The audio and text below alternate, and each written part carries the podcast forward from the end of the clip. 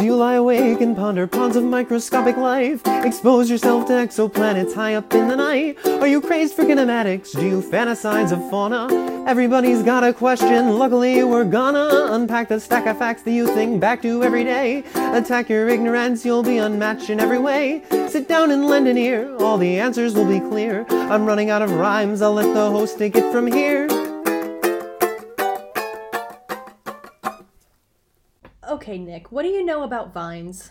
Are we talking the dead internet video platform, or are we talking actual in the dirt growing vines? Well, I was talking about literal vines, but rest in peace, Vine. Honestly, I know next to nothing about both of those. I shut myself up from Vine in the same way that TikTok scares me. TikTok's really fun. I, I can't. I bet you can learn about actual vines on TikTok. You can. Uh, plant TikTok is actually a thing. Uh, I got into it for a while, and and I learned how to care for lots of different kinds of plants through there. They've got good tutorials on like soil types and like amounts of sun to give the different herb plants, things like that. So you're saying that plant TikTok got into Vine? Yes, that's exactly what I'm saying. Oi. Uh, But we're- what I was referring to was kudzu, which is considered the world's scariest vine in the American South. I thought that was it's your boy. Nick, I don't know what that means. That was a vine. He was a viner. I I only watch the compilations Doesn't- on YouTube, that's so not- I'm not going to be super helpful. Um, well, I guess unlike it's your boy, kudzu is probably still a problem we're facing. yeah, it's kind of an interesting problem. It's a completely self-created problem. Okay, what happened? So there was it was an invasive vine that was deliberately planted to try to save topsoil in the South, like during the Dust Bowl era.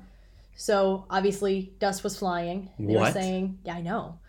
Um, and so there was this large information campaign from the Soil Conservation Science. They, they were encouraging farmers to plant this vine, and they would pay farmers to plant it all over the American South. With I- I'm assuming the pitch was this vine will like help your land be even more fertile than ever. They actually referred to the healing touch of the miracle vine. Oh boy, that sounds super huckstery and kind of snake oil salesman already. Yeah, and they tried to kind of create this like culture cult around the vine where it's Uh-huh. uh, this same radio host that referred to the healing touch of the miracle vine, Channing Cope, he started the Kudzu Club of America in the 1940s. There were festivals, like regional festivals dedicated to it, where they Oh, God. would have kudzu queens. Like they would do like the Oh, like like pageantry stuff. Yes. they had their dresses and like they're all wrapped up in like vine outfits. I hope. during the vine festival. Oh, yeah. Lord. And there were also no, also regional planting contests, like see Uh-huh. who would plant more of it kind of thing, like Sure. who was more successful and the world's biggest vine or whatever. Yeah, Okay. exactly, exactly. Um, so, it, but it's also not a useful crop But at, at all. Like none of, none of none of no farm animals eat it. wait, but this commission said it was really important and useful. right, but it's actually not. So by the 1950s, they started to backpedal on the campaign like really quickly once they Uh-huh. realized it was invasive. Okay. It kind of took on a life of its own, both metaphorically and literally. Um, so it was growing a little bit out of control, but the reality is that most of it got immediately rooted out as soon as Okay. farmers realized they didn't have to. They weren't making money planting So, it so anymore. farmers were on top of it more than the government was in this situation. Exactly. So Okay. farmers quickly they were like, "Yeah, this plant is kind of useless, but they're paying us to plant it, so sure, we'll plant your stupid vine." And they were like, "Oh, you're not going to pay us anymore. Rip it all out. Rip it all out right now." um, but by then, it had kind of taken on this mythos Mm-hmm. through like modern American literature, where they would describe it as like a monster vine that would eat your house and kill your family. Uh, Okay. So that, that I'm assuming that's probably where we get some of those like from old stories, any sort of like m- vine that's crushing the house or going That's the vine they're talking about. really. Yes. Okay. Like it's like a full generation of Southern writers described it as this terrifying creeping vine that would engulf all of the South.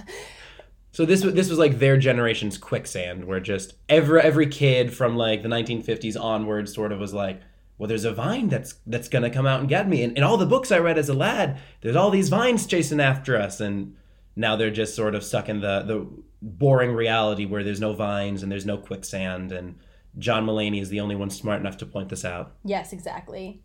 That's pretty much it. Yeah, but there's I remember I was reading an article Hmm. about this. I'm, I'm forgetting the name of the novel where they described a poem where the kudzu would creep up from the ground and crawl into the windows overnight. Like it grew so Oh. fast that it would crawl, engulf your house, get into your windows, and like break all your stuff. Basically. That would be a good Edgar Allan Poe poem, in fairness. I think it was some kind of like Someone like that. gothic poet from the. I don't remember the name of the. There's a lot. I mean, there's a lot you can pull on. I mean, yeah, like you said, just that the creeping image of vines like enclosing on your house. There's yeah, Yeah, you could do a modern reboot of that. I'd watch that. it's basically a poison ivy movie if you think about it. Oh my god. All right, well, cut this podcast. All of this is out. We can't do this anymore. This has become our Poison Ivy podcast script. We're going to have to shut this off.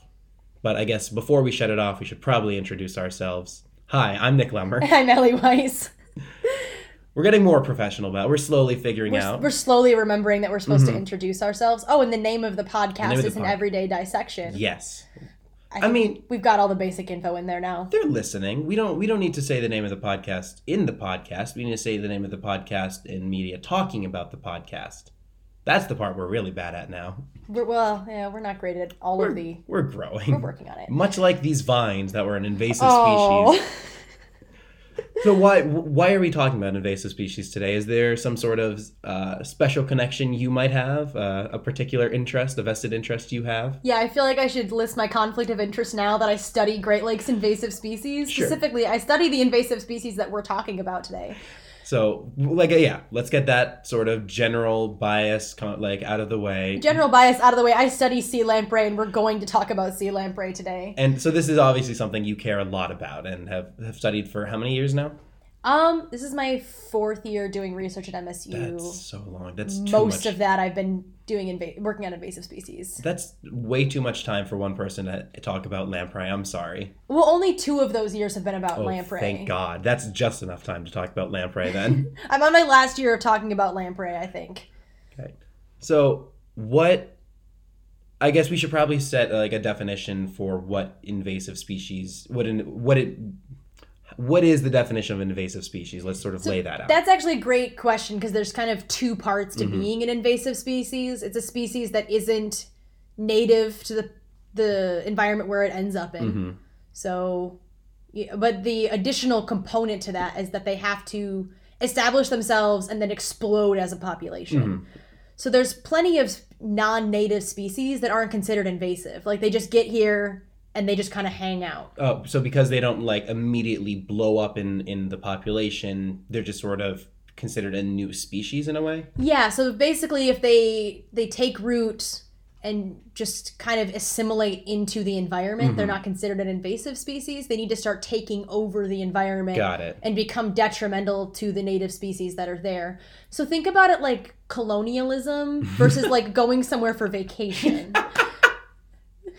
I was in my mind. I was picturing the Bart goes to Australia episode of The Simpsons, where they have. Have you seen that one? No. I The- don't I there- don't watch a lot of the Simpsons, Nick. There's there's a dumb subplot where Bart has to go to Australia because he he called a pr- he did a prank call on a kid there, and he has to apologize. yes, of course. And Okay. a, a- the subtle joke in the episode is he sneaks a, a frog into his pocket because it's like his pet, but he loses it almost immediately. oh, so that's why the invasive frogs come to Have, so you've seen the end of the episode No, where the no, there's actually invasive frogs in Australia and New Oh. Zealand that are like a really big problem, and that's so you're telling me that the Simpsons were making a real life joke, probably. yes, that was a reference to a really bad invasive species in that part of the world where there's just like frogs everywhere. Cool. So now that episode is even funnier to me, and I already loved it. So yeah, they, they li- the episode literally ends with they're trying to escape from the American embassy, and the only thing that can save them is the army of frogs that Bart has accidentally introduced into. Yes, yes. it's the they have. I, I do think it's actually the American bullfrog. That is Yeah. in there. So they've got these big frogs. Is that what they talk about? This I they think call it in The so. Yeah, Simpsons. yeah. I think that's actually the name of the invasive species. I'm not So- well enough researched. So to say that for Simpsons sure. either predicted another one or was lampooning this. I think I, I wanna I don't wanna look this up in the middle of recording, so we're just going to say the Simpsons got another prediction. I think it's the other way around. But it, I it's but fine. I it's fine. wanna believe. Um, so yeah, so that's the important part. There's kind of a two-part definition Mm-hmm. to the invasive species. Is not only do they have to be non-native to the area, but they have to be actively Mm-hmm. detrimental to the area. Okay. So you've been studying lamprey specifically in, in the Great Lakes region. What what have you noticed about like their, do you know when they sort of were first introduced to the Great Lakes? I hope that got picked up. Oh my god. Wow. Okay, everything. Yeah. Um. Okay, so I actually wrote this down just in case, so I don't end up like You saying wanna the make sure- wrong yeah. decades. I've written this down several times, but so basically, I'm not sure exactly when Lamprey got to Lake Ontario, but Mhm. they came in through the St. Lawrence Canal Okay. or the St. Lawrence River and just kind of Oh. slowly worked their way down. So they've probably been in Lake Ontario for way longer than the rest of the Great Lakes. I love the St. Lawrence River. It's really disappointing to hear you slander it, but go I'm on. not slandering it. It was just a pathway to one of the biggest invasive species crises that we've had in the Great Lakes um, in recent memory. Okay. Mad shit talking about the St. Lawrence River. Love the Thousand Islands. Go on. So basically, there was an expansion of the Welland Canal in the 1920s Mm-hmm. and 30s that connected Lake Ontario to the rest of the Great Okay. Lakes. All right. So then the lamprey were able to spread to the rest of the Great Lakes. So the lamprey was already in the St. Lawrence River. Yes. Okay. all right. so the sea lamprey are originally from the ocean. hmm But they were because of they they acclimated to instead of being in the ocean and then spawning in tributaries that are coastal Mhm. they instead will now go and feed on lake fish and then go into our small Got rivers it. Oh. to spawn so they, okay. yeah so if you think about the great lakes like small oceans that's how the sea lamprey were thinking about this Yeah, They got it got connected from Lake Ontario through St. Lawrence to like the main bodies of ocean water. Right, and I'm Okay. not. I am definitely not sure exactly how they ended up like getting all the way down the river into that's It's- it's like its own. I'm The St. Lawrence River is like a huge river if you've never been on it. So I, it's it, huge and i'm yeah. assuming that the lamprey probably had some help somehow to get Mm, sure. down the river I- i'm assuming we can still solidly blame humans for all I of was this going to say, I know the St. Lawrence River, uh, I guess somewhat disclosure. My parents and both sets of grandparents grew up around the upstate New York area, so I am somewhat familiar with some of this. And I know the St. Lawrence River was a major pathway in like the early Industrial Revolution just because it was like the largest body of water to kind of ship Yeah. places. i also know that they added like several like dams and sets of Yes. docks that Oh, increased the connectivity of the river which would really, also really cool too. I'm not super into going to dams and stuff as like a vacation spot, but honestly, one of the more interesting places I like visited was just seeing all these different canals and stuff. yeah so basically as we expanded the canals and slowly connected the ocean to the great lakes The fish just probably That sort of lets got you- fed in and just Yeah, so basically, as we were increasing the connectivity of the system, I'm not as familiar with the history of like pre Lake Ontario. Mm. Right, right. The story that we tell as lamprey scientists is when the Welland Canal was expanded, that's when lamprey got into all Okay. five of the Great Lakes. It took about 20 years for them to get to the Welland Canal, to like Lake Superior and Lake Michigan, because they're the it, furthest Mm, it, away. it can probably be assumed that they just like followed the pathways and the canals and stuff that the boats and other humans were using. yeah. Just So basically, what lamprey do is they hitch a ride on other fish So as they they're probably- eating them. so they're probably hitching a ride onto the boats and stuff, and they just got Not, carried. not on the boats, probably like literal. oh, literally on fish. the oh oh so fish that we were probably you fishing in the river even. So it just literally like the fish Mm-hmm. swimming as they connected. Got it. The lamprey just hitched a ride. Got it. So Well- because the reason lamprey are detrimental and the reason that they're a big problem is that they eat blood Mm-hmm. and that's it.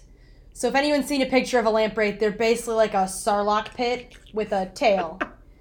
um and so yeah, they also have a knife tongue. Oh, I didn't know that. For yeah, real? yes, that's how they make the wound. Like- so the the teeth are just for latching onto the fish. It's like a Okay. s- it's like a scratchy suction cup Okay. and then they have a knife. uh, Uh, the best Have- way to describe it is a knife tongue. Have you like touched one? I have. I've had one on my arm. Is it sharp? Oh wait, like an, like a live one. yes, like a live one. s- Ooh. Stick. It's like a rite. It's like a rite of passage. Sure, thing. I'm sure. Like they. Right they, in they passage. Oh yeah, I I brought my my undergrad into the lab next door that had live lampreys specifically so she could stick one on her arm. Hold on. Are you saying there's like pledges and stuff you have to do? It's not official. It's just kind of like.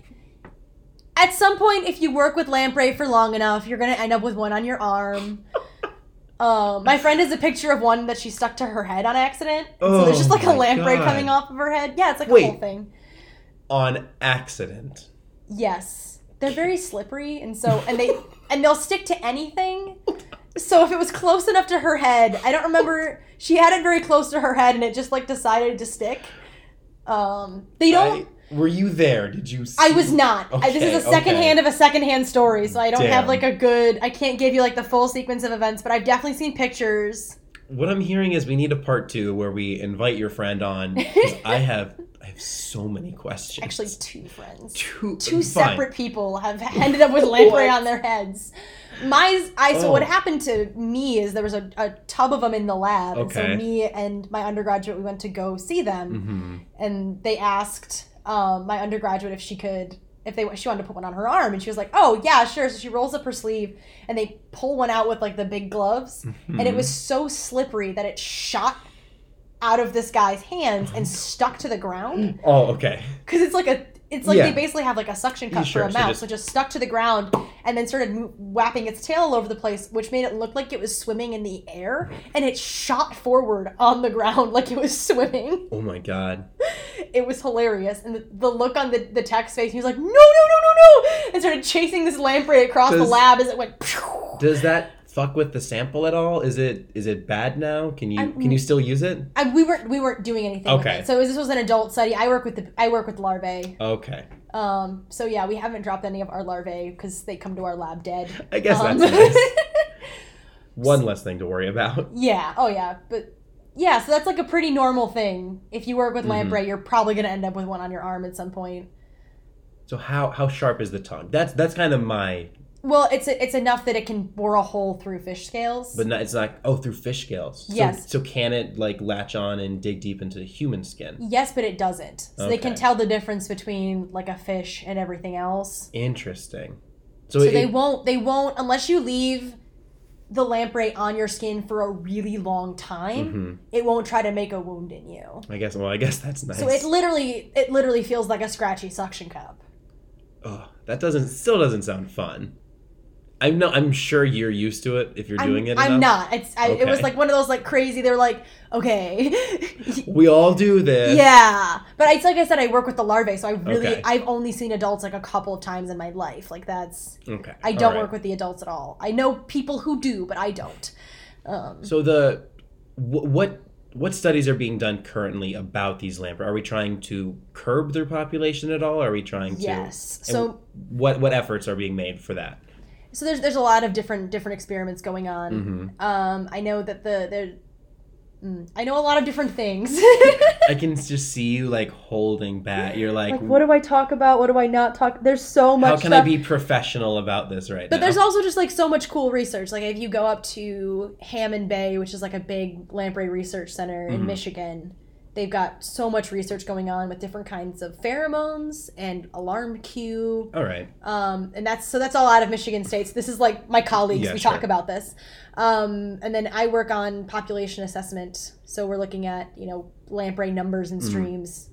And, using and larvae. what's what is the plan? Is it are you trying to like relocate them, get them back to the same, or just Definitely not. ca- okay. We're just trying to get them out of the lake. so, you, you can't even like move them back to the St. Lawrence River or No. anything, really? So so the thing is is that they're now we don't I guess there's not really much of an effort to move them out of the Great Lakes, It's Mm-hmm. mostly just eliminating them where they are. okay. That's really what the management strategy So we're is, just- is focused on. I think at this point the, those populations haven't been in contact for so long and they're in marine populations they're endangered.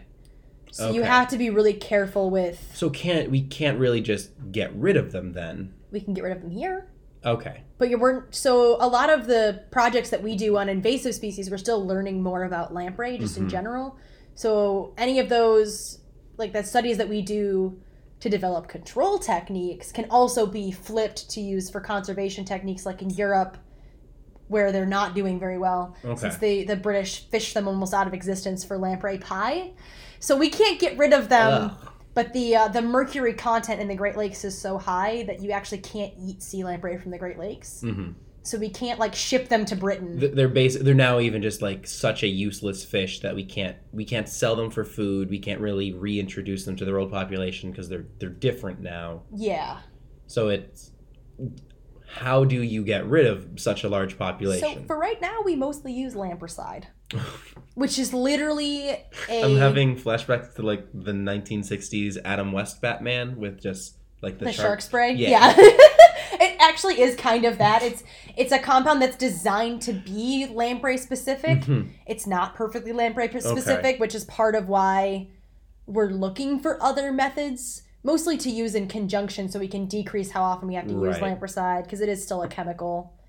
Um, And is- I've I've come to understand putting chemicals in water can be a bad thing. it can be. Yeah, this is one of those one of those things where at this point, if we didn't use lamproside, Mm-hmm. uh, we would have the problem that we had in the 1960s, which is that we had fish uh, to to use. You know, we actually had fish in the Great Lakes, and then in the 60s, we, we didn't because the lampreys because the Mm-hmm. came in. lamprey killed them all. It's a problem. Yeah, so the the the catches for fishermen in the Great Lakes in the 60s dropped to 2% of their former numbers after like about a decade after lamprey were introduced. Okay. And you can you can look up like a graph of like lake trout numbers and lamprey numbers And and, I'm you sure watch it's- Mm-hmm. the lamprey go up and the lake trout crash at the exact same time. I wonder if there's a correlation. There is. I was Um, yeah, and so of the living fish, 85% of the fish caught had lamprey attack wounds. wow. So even the ones that survived, all of them had been attacked, or the vast Okay. majority of them had been attacked by lamprey. so it was just it was so invasive that like at a certain point even the fish population were trying to figure out how to like e- escape to some so, degree. Mm. So we have native lamprey, but they're this is a completely They're- different. this big. She's holding up two for for our listeners. For our listeners, they're about six inches to a foot There we as go. adults, and lamprey are more like multiple feet, Got it. Okay. and they they've got.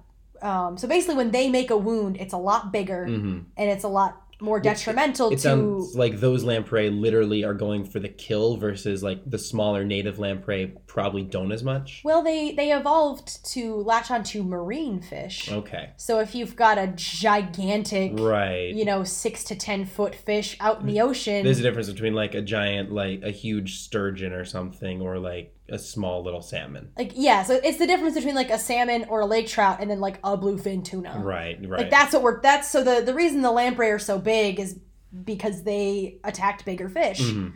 Evolutionarily speaking, and now they're here and they're attacking these small fish where their wounds have become deadly. Got it. Versus our native lamprey, they're Like- small enough that like it's it's not going to kill. It's it's not necessarily a great thing, but it's not the problem that is. it's these- it's not lethal. Yeah. Yeah, exactly. So that's the big problem is that when a sea lamprey makes a wound, it's way more likely to be fatal to the Okay. fish and um so yeah, so since we had that giant crash in fish numbers, now there's a multi-million dollar annual control fund that's funded by the Great Lakes Fishery Commission. Mm-hmm. And one of their main objectives is sea lamprey control and assessment. okay. So they they fund a lot of research in the area, including my research. um, but they're they've So we're also gonna say been. nice things. but Yay! Them. I mean, they, they have been like a major force in Right. developing this control, and they fund a lot of. You end up with crazy specialized research projects because they're willing to put so much money. Right. into I'm, this I'm sure problem. you you don't go into any sort of like conservation efforts like this without expecting to like y- you kind of you know what you're getting into to Yeah. some degrees. Well, and then so they're they're just the controlling lamprey is so vital to the fishing industry in the Great Lakes That they're willing to just give the money to keep those projects afloat. Right, and and now that we're you know we, we have this system of, of barriers and lampricides that was initially developed and has been working for a while. There's a big pu- there's a there's a push to try to start implementing different control measures Okay. that are things so like like How are, have those been working? yeah. Okay. Um, so there's there's different stuff. There's things like uh, pheromone Mm-hmm. traps. So instead of having a um, a just like a regular trap, we they bait it with pheromone, like mating pheromone. So Mm-hmm. Okay. the lamprey are more likely to go into the trap. so it sort of it draws them in, and then you Mm-hmm. can you collect the lamprey and remove them that way. Right. And so they're also talking about pairing that with alarm cue. So there's some awesome videos on YouTube of this. Lamprey have a strong sense of smell. So an alarm cue is a chemical that they emit when they die. So it's the smell of dead lamprey and when oh, they no, this sounds dark. well so when they when lamprey smell alarm cue they freak out and start leaping out of the water to get away from the alarm cue. Like it's be- a really extreme response. That'd be terrifying. yeah. And you guys just do this? Well, it gets them away from places where Oh. they're supposed to be. Yeah, oh, boy. So basically, it's, it's a paired approach where you would trap them with the pheromones, so they're Oh. they're more likely to go towards the positive scent, and then you can I put alarm see. cue in places like You don't mating, want them. like mating habitat where they would actually like successfully breed. Got You it. put alarm cue there, so they're like, oh my gosh, lamprey died here. Get we me out can't. of here. Yeah, we can't do that. But this that's actually like the best habitat for them to spawn, so we can like pair those things. Okay, and then so then hopefully that kind of keeps their numbers down naturally because they're less likely to mate. Yeah, so that's like that's like a couple of like like some really cool research that's going on out of Hammond Bay and through Okay. like with MSU students. Um, Just all the all the different research is kind of being put into. yeah, there's there's several labs at MSU that all all work on lamprey. So like Wei Ming Lee's lab, they work on like Mm-hmm. pheromone and alarm cue, and Mike Wagner does a lot of they do a lot of field experiments again with the pheromones, the alarm cue, Mm-hmm. um, different kinds of behavioral studies as well. Do Lots of you cool if, stuff. if you don't know the numbers offhand, that's fine. Do you know how much the population has has been decreasing because of these efforts? Um, that's a great question. We um, didn't we didn't pull that information up before, unfortunately. Uh, so so the problem is I, I work on population assessment. So like one of the things that we know is that you actually can't get a number on how many adult lamprey Oh, there really? are in the whole lake. okay. So we just do an index of like how many streams, okay. and then we have a control target for how many Have- like how many lamprey are in those specific streams. are we hitting those targets then? Is that the right yes, question to we ask? have Okay. been for a while. We've seen a slight increase in the last couple of years. That's concerning, All right. but we're not sure whether it's kind of a fluke or a pattern. And Or like could they have found a new spot to be mating that you guys like you guys haven't been able to track yet? Right. So one of the big problem, one of the big issues is that you can't lampricide every stream because Sure. it's expensive. So they kind of pri- they do have to do a lot of priority Right. prioritization, which is another reason why they're looking for other methods. So it's like, Okay. okay, so here's all these streams where lamprey could be, but it's really hard for us to get in there and apply lampricide in a way that's so, effective. So some of these streams are just their numbers can't help but go up because you're not able to get to these specifics. for yeah, all- and so okay. they they do as much as they can, and then they rotate different streams. So not everyone gets lampricide every year. okay. At most, they're getting it every four years. so you're, you're you're trying to spread it out as much as you can, but Right, because it's it would be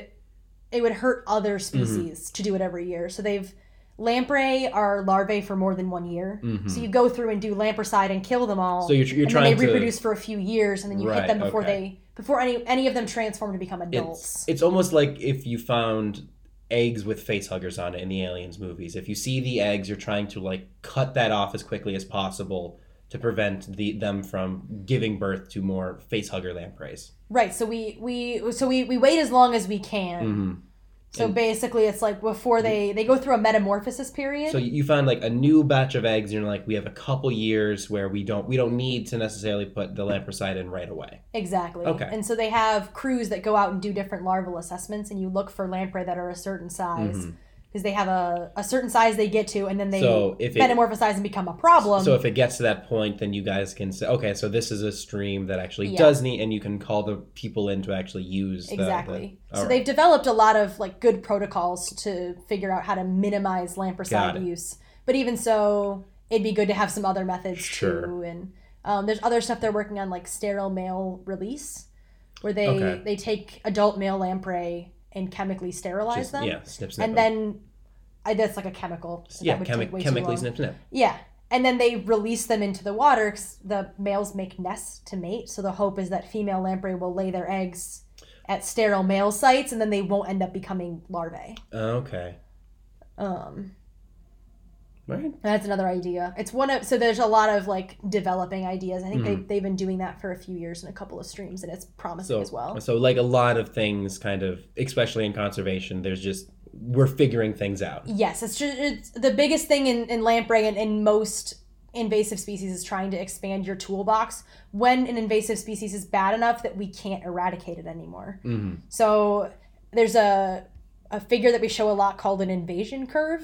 So basically, there's the time when the species is just introduced and when their population numbers are really low where you can get rid of them. And that's the hope is that you get rid of them No, notice it the becomes a problem. population early, try and curb it so the population doesn't become a problem. Right. And then there's a flip that happens where there's enough uh, animals in there where reproduction is occurring, there's widespread invasion, and now it's about bringing their con- bringing their numbers down, which Mm-hmm. is where we're at with lamprey, but there's other new invasive species and there's also research going on to try to make um, like early detection stuff Mm-hmm. so that hopefully we can find invasive species Mm. Sure. earlier so we can get rid of them Do, instead do of these protocols earlier so we spending don't all the have money. yeah. yeah So what do you know about like these what's been kind of popping up in the Great Lakes recently? What what do we have to worry about now? Um, so the the newest like big invasive species push that at least I am aware of in the last couple of years. I mean, the in terms of like pop culture stuff, I feel like the Asian carp has Okay. been the most talked about. Yeah, that's But definitely the- popped up on news sites, especially around our place. Yeah, but those aren't actually confirmed in the Great Lakes yet. Okay. Oh, As- really? As of this podcast, Okay. I don't think that they've crossed past Watch, that we're- Chicago barrier. We're going to turn off recording and like I one know. of there's one of two news stories that's going to break. Yeah. One one more national that we won't say for the sake of time stamping this. That's that's going like we're going to log off and we're going to find out about that right away and be scared. Yeah, And then 10 minutes after that, we're going to find out that Asian carp have been confirmed in the Great Lakes, I hope not. and that'll affect only us while the rest of the world is freaking Right. out about other stuff. So, so a couple of years ago, there was a, a new invasive species that we were really worried about Mm-hmm. for a long time that did arrive and has now become way more widespread in our state, and that's the red swamp crayfish. Okay. So there's Are, there's are those popping up in our lake still, or where are they? oh coming- yeah, Okay. they're spreading very rapidly because it turns out they can just walk to the Wait, next what? lake. Hold on. What do you mean? Like on water? No, like on land. Like they just they What? just they can walk to the next one. So there's a lot of them. They actually spread through golf courses a lot of the times. They have those small ponds. Oh. So they're they find them in those like little ponds in the golf courses and they use that to like hop lakes So basically. yet another reason we should just get rid of golf courses. Sorry, Dad. Uh, Yeah, so we found inva- we found the red swamp crayfish. Mm-hmm. The only reason I say we instead of other cool science, I didn't find them personally. You didn't go to a um, golf course and start searching for small little crayfish in their ponds. I I actually did get to go out in the field the week they found red swamp crayfish. It was my first day out in the field ever. Whoa. Um, it was like a big giant red siren went off at our work when they found the crayfish. So they found him up at this at Sunset Lake. We actually found something. Yes. We actually found something. And then I think maybe two days later they found them in Novi, which is on the opposite side of the state. And so, I'm so sure then that it was like, if there Oh, freaked weren't out. sirens going off, there were now. Oh shit! It's bad. Oh shit! And it's so bad. I came into work one day, Mhm. and uh, my boss at the time he walked in. I thought I was going to be doing computer work all day, and he was like, "Ellie, you're going to Sunset Lake. Do you have waiters?" And I was like, "I do not." And he was like, "Okay, here's all of your stuff for field work. I, you're going to borrow uh, our PI's waiters." For some context, my PI is six foot four. For context for our listeners, Ellie is not. I am not. Those were very big. And so he also lent me his wife's waiter boots. Well, that's nice of him. I hope those were more. in And your those size. were actually my size. good. There we go. Um so I went environmental DNA sampling. Um for the with first the time. with the DNR and I had never been out in the field before and I was so scared. Who's this new Um, kid? Waiter's looking a little big. It was it was immediate panic. It was like I came out there and I was like I have no idea what I'm doing. This is going to be a mess. Did I, they? I guess this is only sort of. Did they tell you you were looking for crayfish? Oh Did yeah, You, okay, it was, so you I was briefed on everything that was happening and I I did you got know there. what to look for? yeah. Did you find anything? Oh yes. What'd you find? a lot of crayfish. a, a terrifying amount of crayfish, considering we just found out about them two days ago. Were Were they like? Were they crawling out yet, or like did you see any of them on land, or did you So- only? Here's what happened: we got there, and there were already there was we got derailed by news crews like a bunch of times that all Oh, wanted okay. to talk to. So the DNR guy that I was working with is very official, Mhm. um, and so they all wanted to interview him Makes and like sense. see the crayfish. Sure, sure. So they kept wanting to go out on the boat with us so that they could see the crayfish. But you guys hadn't actually gone out to see the crayfish yourself. Yeah. yet. So because I couldn't do my EDNA work with a camera crew in there because I Makes didn't I sense. didn't fit. So I was just sitting there on the shore waiting for the news crews to come back. Hey, so I'm I an could do actual my water scientist. samples. Can we? Can Um, we maybe not worry about the media stuff and yeah. just let me do my goddamn job? Well, so it was definitely not the DNR guys' fault. They were like, sure. "We're gonna stand here on the Right, shore and right. film you guys till you take us out on the boat." And Seth was like, "Fine, you can come out on the boat."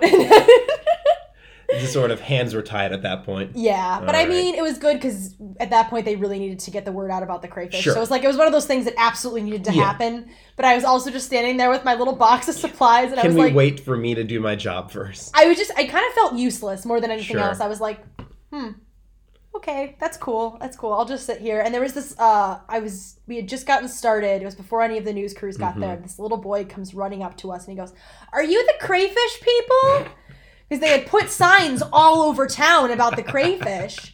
And I was like, he came up to me because like Seth was doing like official stuff, and I was like, yes, I'm a crayfish person. And she, and he was like, are these the crayfish? And he holds, he passes me a bucket of ten of them, Wow. and I was like, Those are crayfish. yep, yes, kid, those are the crayfish. hmm And so I, I ca- I go and get Seth, and I'm like, these are the crayfish, right? And he was just like, fuck. Were they, were they Um, just like super big, or is just that he was able to get so many? It was that because they they only knew there was a confirmed sighting of one of them. Okay. Oh. Two two days before, and this kid was like, "Me and my friends catch these on the lake every day," and it was like, "Oh crap!" So it it was like immediately you're like, this is way worse than we thought. Yeah, so this was not an early detection thing. Yay, we got it on Mm-hmm. the ground floor. It's like, oh, we're screwed. They're here. There's nothing we can do about it. yes, Let's- okay. yeah. And so this this kid comes up with this giant bucket, and it's like, oh crap. I like how for him it was like just an everyday. This is what we do, and for you guys it was like, oh, this is the worst possible Yes. scenario. yeah, so the the person I was working with, he looks at him and he goes, "Okay, if you see any more of these, I want you to take take your foot and stomp them on the head." Wow. just like and and the kid was like okay he did come back traumatizing him. well it was one of those things where it's like actually Sure. technically yes that's probably what you should do with those but i was kind of like okay you're right this is a much bigger problem than i thought it was Um, wow. yeah the kid was super cute though he caught more crayfish by the end of the day he came in I and was brought gonna us say, more you gotta like you recruit that kid. He's clearly he in did, it. he did a great job and the the ver- the local paper interviewed him Perfect. Oh, 'Cause that's she- really sweet. she came up to me and like wanted to talk to me and i was Mm. like that's a mistake No, no, no.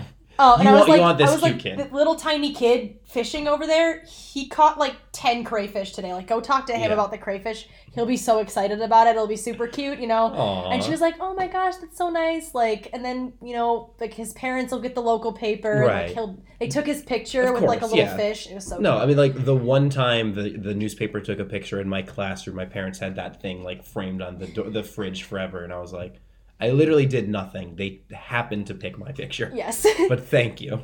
I feel bad that this just turned into me talking about my my mean- research stories, But but it's it's related, and that was kind of why I, that's why I wanted to keep pressing since you had like the field experience in this especially. So Yeah, I mean it's it's one of those things where it's like good, a- and I feel like everyone needs to kind of to know how Mm-hmm. these invasion curves work, because when you hear about it in the news, that's usually when you're in that right, hey, this is new, this is the when we need the public's help more than ever, right, Uh, to try to keep from spreading this stuff, and that's why you see those like the the campaigns to like clean people's boats and stuff.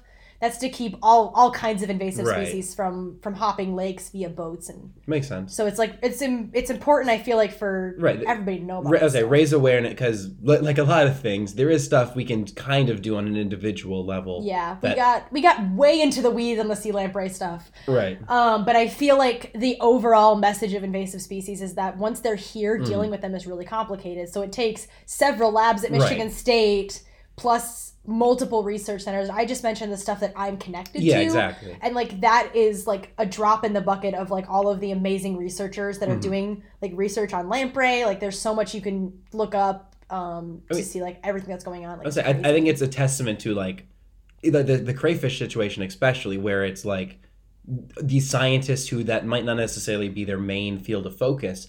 They have to sort of go into these all hands on deck moments sometimes, Mm-hmm. just when like there's a discovery of a population that's growing out of control, and I that clearly doesn't get reported on Yeah. a lot, or at least it isn't widely known or widely explained to the general public Yeah. how much work goes into like trying to keep thi- like i- i- if lamprey or crayfish exploded in something like the Great Lakes especially like that that messes so much like just all the trading all the different like fishing and stuff we already Mm-hmm. do as a state like everything gets screwed up in ways that most people just don't think about Right, and we have several native crayfish species, a couple of which are either threatened or endangered. Mm-hmm.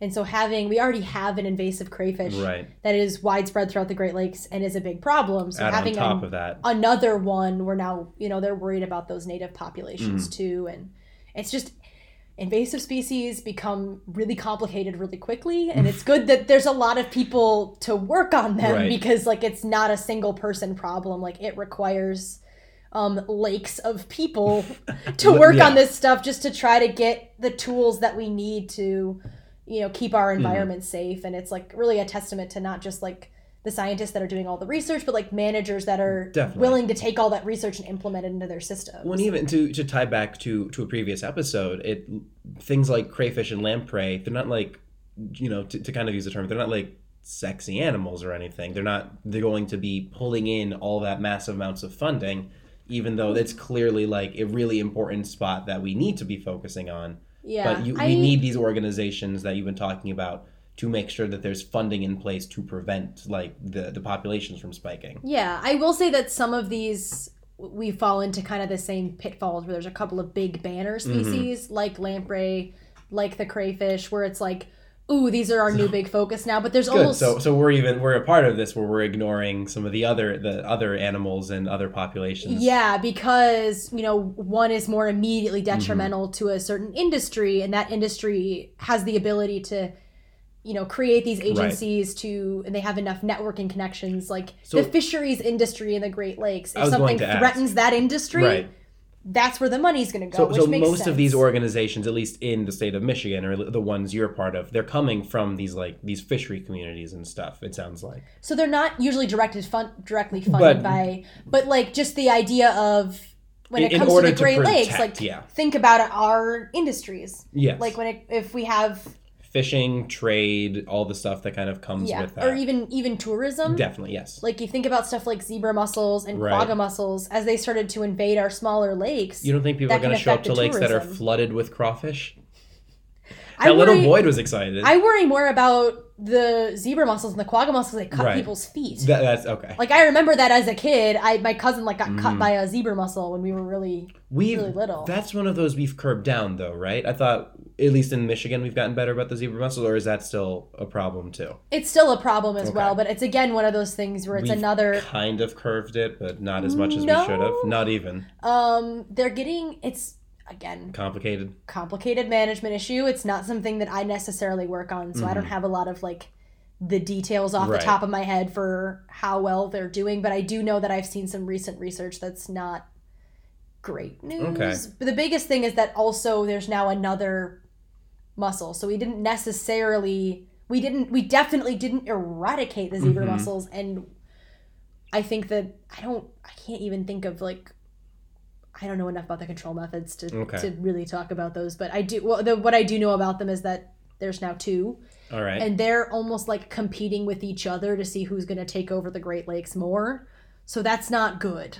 I can Okay. tell you that it's not a problem that has gone away. is this like an Alien v Predator situation where if no matter who wins, we all lose? Yeah, kind of. Okay. Well, that's a real bummer. yeah it's not it's not good either way having those and um they're looking into whether they're going to start hybridizing and create a zebra quagga mussel so that would be not great um, there's also some concern about that too Boy, just they're- when you didn't th- when you thought things couldn't get any worse. well so there's also new zealand mud snails which are in the same Wait, I thought in one of our last episodes we liked snails. Are we anti snails now? we don't like the new zealand mud snails because they're also invasive Okay. How did they get There's- here? Do you know? probably the same way the zebra mussels and the quagga mussels got here. so the, in, the part of the thing is that the Great Lakes are this huge system Mm-hmm. where there's tons of trade and tons of movement, both through tourism and trade, and just there's So- a lot of people And here. so we're it's we're clearly learning it's hard to keep track of species that like are able to travel these great distances. yeah, it's hard to keep invasive species from coming in. Right. And so the trick is to find them early and eradicate them before they come, become a problem. And that's a really hard thing It's to like, do you, on can, you its can't own. predict. It sounds like because that little kid didn't know Right. that that was something that he needed to report. right. It, it's For him, it was, oh, my friends and I go and catch the crayfish by the river, not realizing that he had found a new invasive species Right. in the system. Like, ex- that's ex- crazy. Yeah, especially for like a young kid like that, where that probably was kind of the norm, or just like he wasn't old enough to think anything of it. But you you need people who are able to recognize those problems early, and I mean, it sounds like we don't have the resources to notice the problems early. Sounds like we have a lot of resources to, for the most part, try and cut things off Well- when it's a problem. there's been a there's been a push in especially in recent years to start media campaigns Mm-hmm. before the species get here like the asian carp it's like hey they're coming keep an eye out Got for it. them and part of the reason why they haven't invaded is because people were like, "Oh, we don't want that." So it worked. It- We were exactly able to do it. exactly and so they started do it they've started they started doing it a little bit for the red swamp crayfish like they banned Mm-hmm. bringing them up here Okay. because they people would would buy them from like louisiana and stuff and they would get them shipped up here for crawfish boils Uh oh. So then it almost became like the the old myth about the alligators in New York, where we just started. We had too many crayfish, and we were just sort of dumping them. yeah so it's like they Okay. had extra crayfish or they or like Got they- too big or whatever. Mm-hmm. they got live crayfish and so maybe one of them would walk away I keep forgetting they're just since these walking. guys can just walk I keep forgetting that part of the story, which is terrifying. Yeah, they walk, they burrow, they'll eat anything. how how far can they travel? Do we know that? A couple miles. Okay. Oh, so so it's not like they aren't necessarily crossing over the state yet. It's No, but they'll, but they'll walk a couple of miles Okay. to the A next new lake, pond or got the it. next lake. and then, And then, then that can keep going. They'll reproduce, and then that they next make it- generation yeah. will again, they can all walk a couple of miles. and especially if they make it into a river that eventually like tributes into a larger body of water, and then that's where we get. where yeah, we so are. basically they just they slowly spread, and that's how most invasive species are. Is Mm-hmm. they get introduced in one place, and then they slowly spread across either through human transport or just you know if it's an invasive fi- fish once they get there you know fish gonna It- fish yeah, they exactly. just they swim So it's, I mean, is there much else we can really do? As I, I feel like we're kind of near the end of the conversation on this. Is what is there a lesson? We were sort of talking off mic whether or not there was any big poetic lesson to be learned, or i mean i think the big poetic lesson is that biology and, and management are immensely complicated and that any any kind of large Mm-hmm. ecological issue is going to have a bunch of different solutions and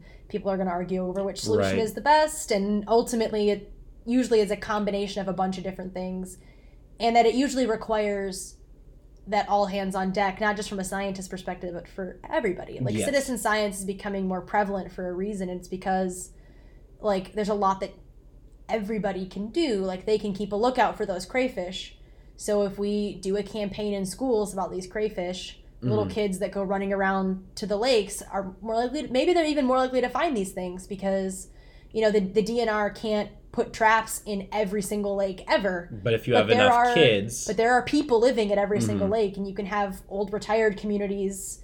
There's like a whole push for citizen science Mm-hmm. where they uh, people will take water samples and do different tests on them to learn about the health That'd of be their nice. lake. And like it's a a lot really of idyllic, almost a lot Star of, like- Trekky world. well, a lot of like retired grandparents go with their grandkids on the boat, and now they're Mm-hmm. Right. teaching their grandkids about science. That's neat. Okay, And that's like so cool. Yeah. Like so I feel like there's a, a push to do more of that and get like communities involved in science and in the health of their environment. And I think that that's so maybe that's the big lesson is It needs to be, e, especially for something like invasive species where it can be a community issue. It almost behooves the community to be involved and be informed in some ways. I think it's I think it's a great local issue that people can get in, involved in cuz especially in our area where there's so many Right. small lakes and all of them are probably plagued by some kind of invasive species whether it's a fish, a crayfish or a plant. Mm-hmm. right. of some kind. Like everyone has some kind of issue on their lake that they can connect to. So I think this is a really good issue for people to connect to and start learning about the science and learn about the scientific process and the Mm-hmm. complexities of that. Like I think this is a great issue for everyone to kind of take some time to research and get involved in. Cool. Well, Yeah. we found a lesson after all. How There about that? Mm-hmm. you go. Lesson is science is cool, kids. Um, And I guess with that, we're we're just going to have to call this an episode. yeah.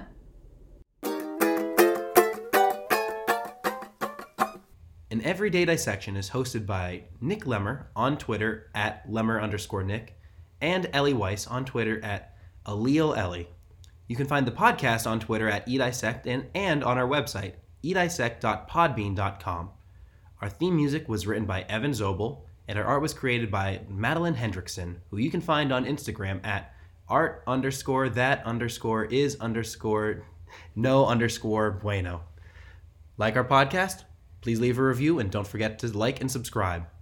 In today's science fun fact at the end of the episode is the easiest way to remove a lamprey stuck to your head is to tickle its belly.